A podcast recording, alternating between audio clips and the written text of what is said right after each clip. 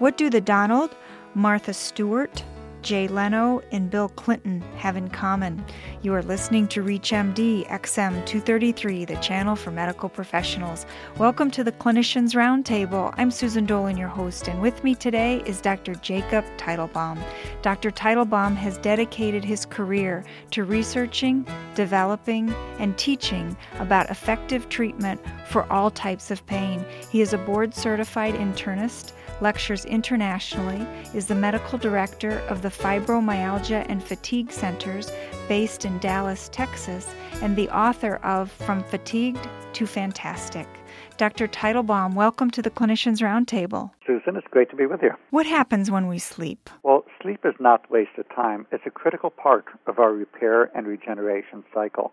It's also when the mind processes information and stores it in ways that make it available for memory in the future and also make sense out of it. So if you don't get proper sleep, people are going to find that they're not just fatigued, but there will be several other problems. Research has shown that if you sleep-deprive somebody for several days, they will usually develop widespread achiness and pain. Many of us saw this when we were residents, being woken up constantly and being on for 48 to 72-hour shifts. In addition, growth hormone production occurs predominantly during sleep. In fact, the three main ways to increase growth hormone production would be sleep, exercise, and sex. And all three of these have been shown to leave people feeling healthier and younger. So what happens if people don't sleep, in addition to fatigue and pain, is that they age prematurely and they put on excess weight. Research has shown that if you get inadequate sleep, you're 30% more likely to become obese. How much sleep does our body need? Our body needs usually 8 to 9 hours sleep a night on average. If one goes back 100 years ago and looking in JAMA, the average night's sleep in the United States was 9 hours a night. And then what happened is we developed light bulbs, radio, television, computers, and we're now down to less than 6 3/4 hours of sleep a night. Now, this is like taking a 30% pay cut as far as your body is concerned, and it leads not just to increased pain and fatigue, but also to immune dysfunction, as well as to the weight gain and all of the other problems that come with poor sleep. What I would note, however, is that everybody is different in terms of the amount of sleep they need.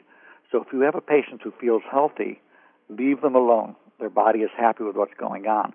But if they have fatigue or pain, or they want to lose weight and they can't, getting them their 8 to 9 hours sleep becomes critical. If a patient feels great, leave them alone. What they're doing is working. One of the studies that I was referring to in JAMA, the study was on how some geniuses feel that they only need 4 to 5 hours sleep a night and can do great. So there is some basis historically for feeling that the Martha Stewarts and the Bill Clintons and the rest may not need as much sleep as the rest of us. How common is insomnia? Well, the current data is that 70 million Americans are suffering from disordered sleep. This includes not just insomnia, but also restless leg syndrome, obstructive sleep apnea, and upper airway resistance syndrome. And these cause major difficulties.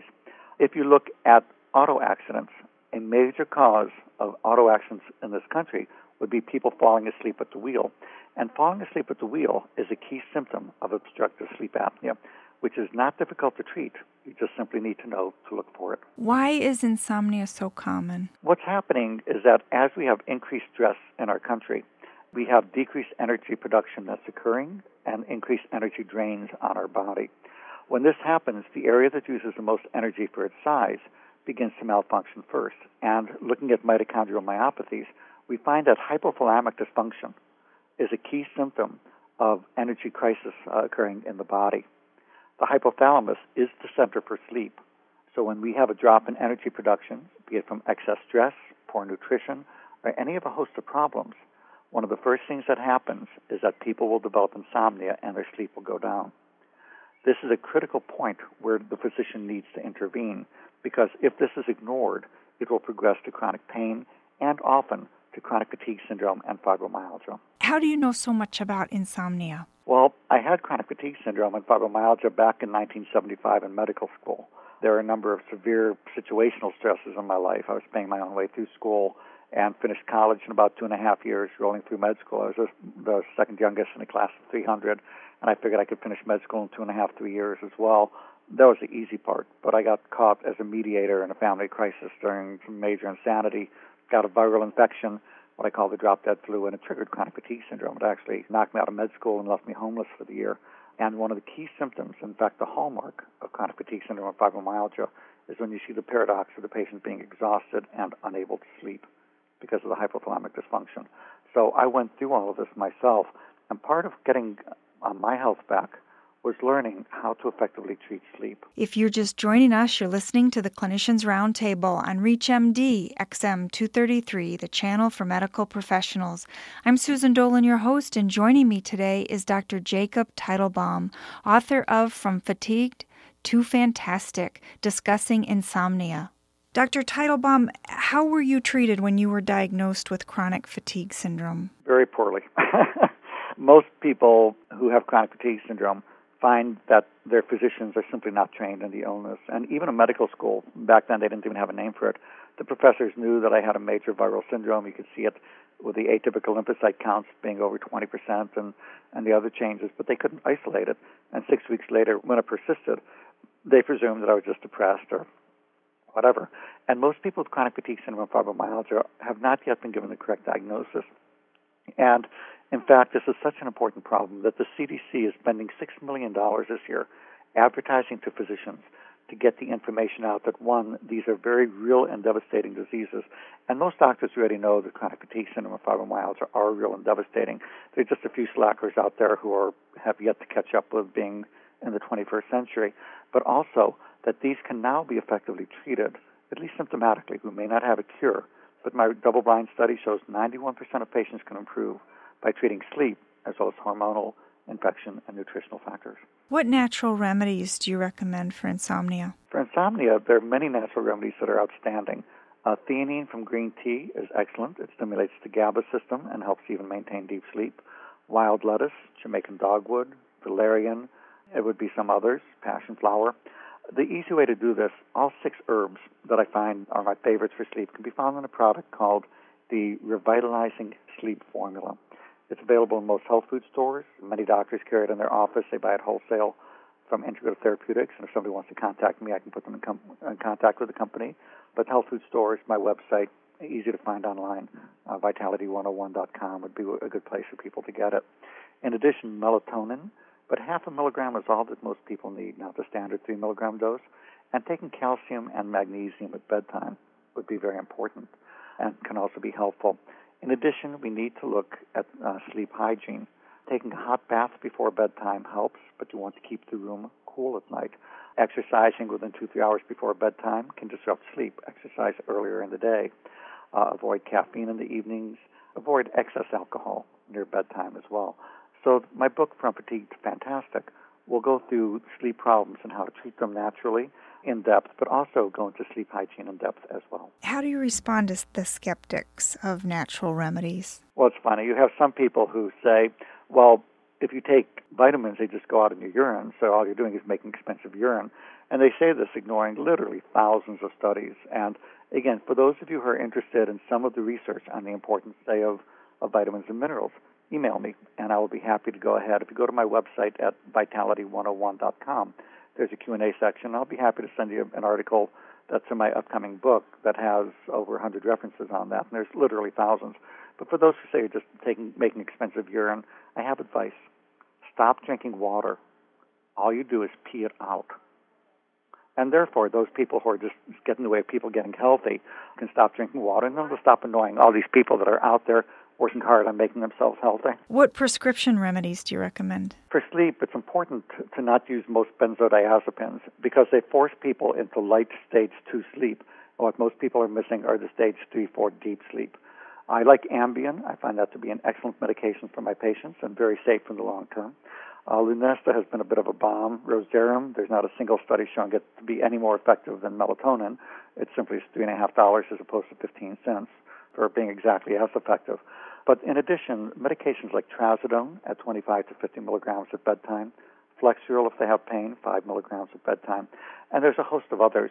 If for those who would like, on my website, if they click on treatment protocol and scroll down to sleep remedies, there'll be a list of both natural and prescription medications that are helpful.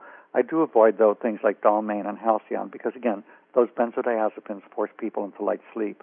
If you have somebody who's addicted to the benzodiazepines, You can't switch them to Xanax or Clonopin because those are less disruptive of deep sleep. What is your website address? It's www.vitality101.com. How does restless leg syndrome contribute to insomnia? What happens basically is your legs are jumping all night, and it's as if the patient is running a marathon while they're sleeping. So what happens is that the person's sleeping all night, but they wake up exhausted.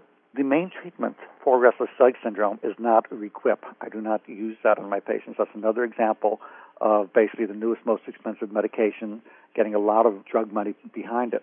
To treat restless leg syndrome, first treat the iron deficiency.